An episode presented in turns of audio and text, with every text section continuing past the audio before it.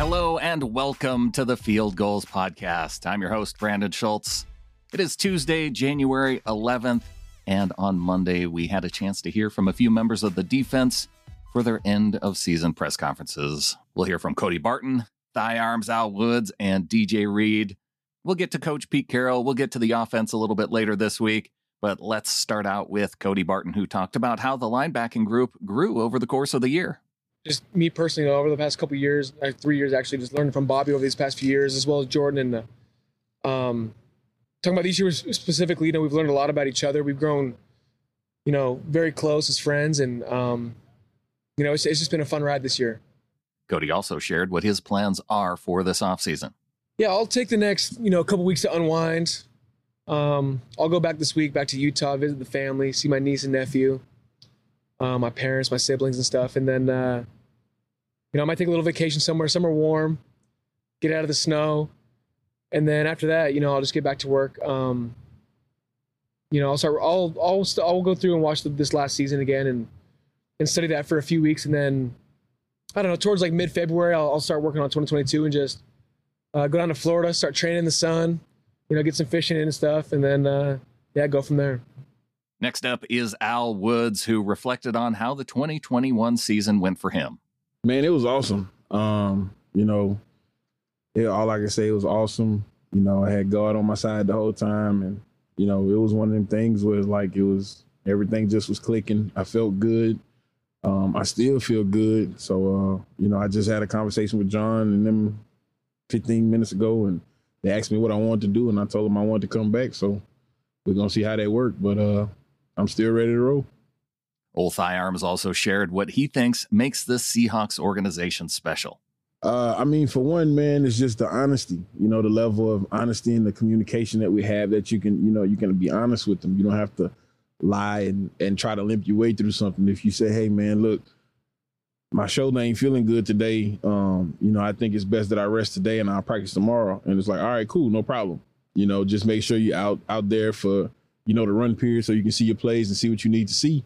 And then go get in the pool and work your show out and make sure you're good for Sunday. Um, so that's one of the main things that I think is is a great thing here is the level of honesty and respect that they have for us and we have for them. Um, but just the pure energy, man, it's never a dull day.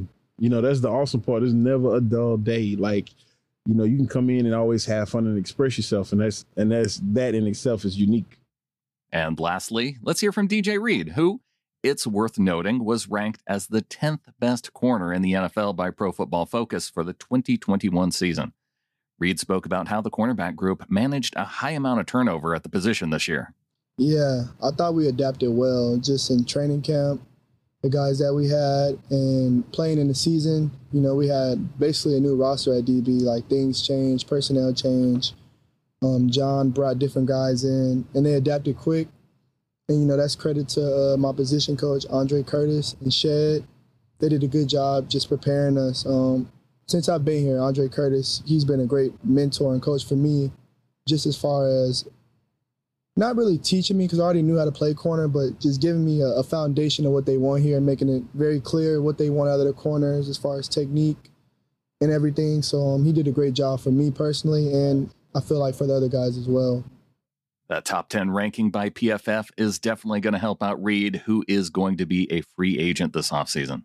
Yeah, I mean, I just talked to John and we had a good conversation. Like, I definitely want to stay here, but, you know, obviously the price has to be right. Um, I'm gonna go into free agency and basically like not saying the highest bidder. I want to see. I want to look at everything as far as organization, um, what type of scheme I'm going into, am I setting myself up for success, et cetera, et cetera. But for me personally, you know, I love Seattle, so we'll see what happens. And finally, DJ had an update on Quandre Diggs' state. But he responded. He just said, "I love you. Um, God has a plan for me. You know what I'm saying? It's not about our plan, it's about God's plan. So for him to say that in the midst of what he he been through is a testimony and a testament to who he is as a person as a person and his true character. And um, he's just a different breed, man. I think guys don't understand the type of guy he is. Like he jokes around and stuff, but he has a great relationship with God.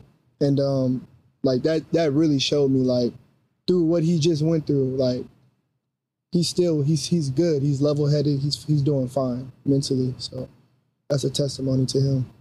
You know what? Let's take a look at some of the defensive statistical leaders from this season. The top three tacklers were Jordyn Brooks with 184 tackles, Bobby Wagner with 170, and Quandre Diggs with 94. Carlos Dunlap led the way in terms of sacks with eight and a half. Darrell Taylor and Rasheem Green weren't far behind, though, six and a half each. Even though he led with sacks, Dunlap did not have the most tackles for a loss. That crown went to Jordyn Brooks, who had 10 compared to Dunlap's eight. Darrell Taylor was third with seven. And in the defensive backfield, meanwhile, DJ Reed led the way with 10 passes defensed. Sidney Jones had nine, and Quandre Diggs had seven. Diggs, though, he had the most interceptions with five. Jamal Adams and DJ Reed each had two.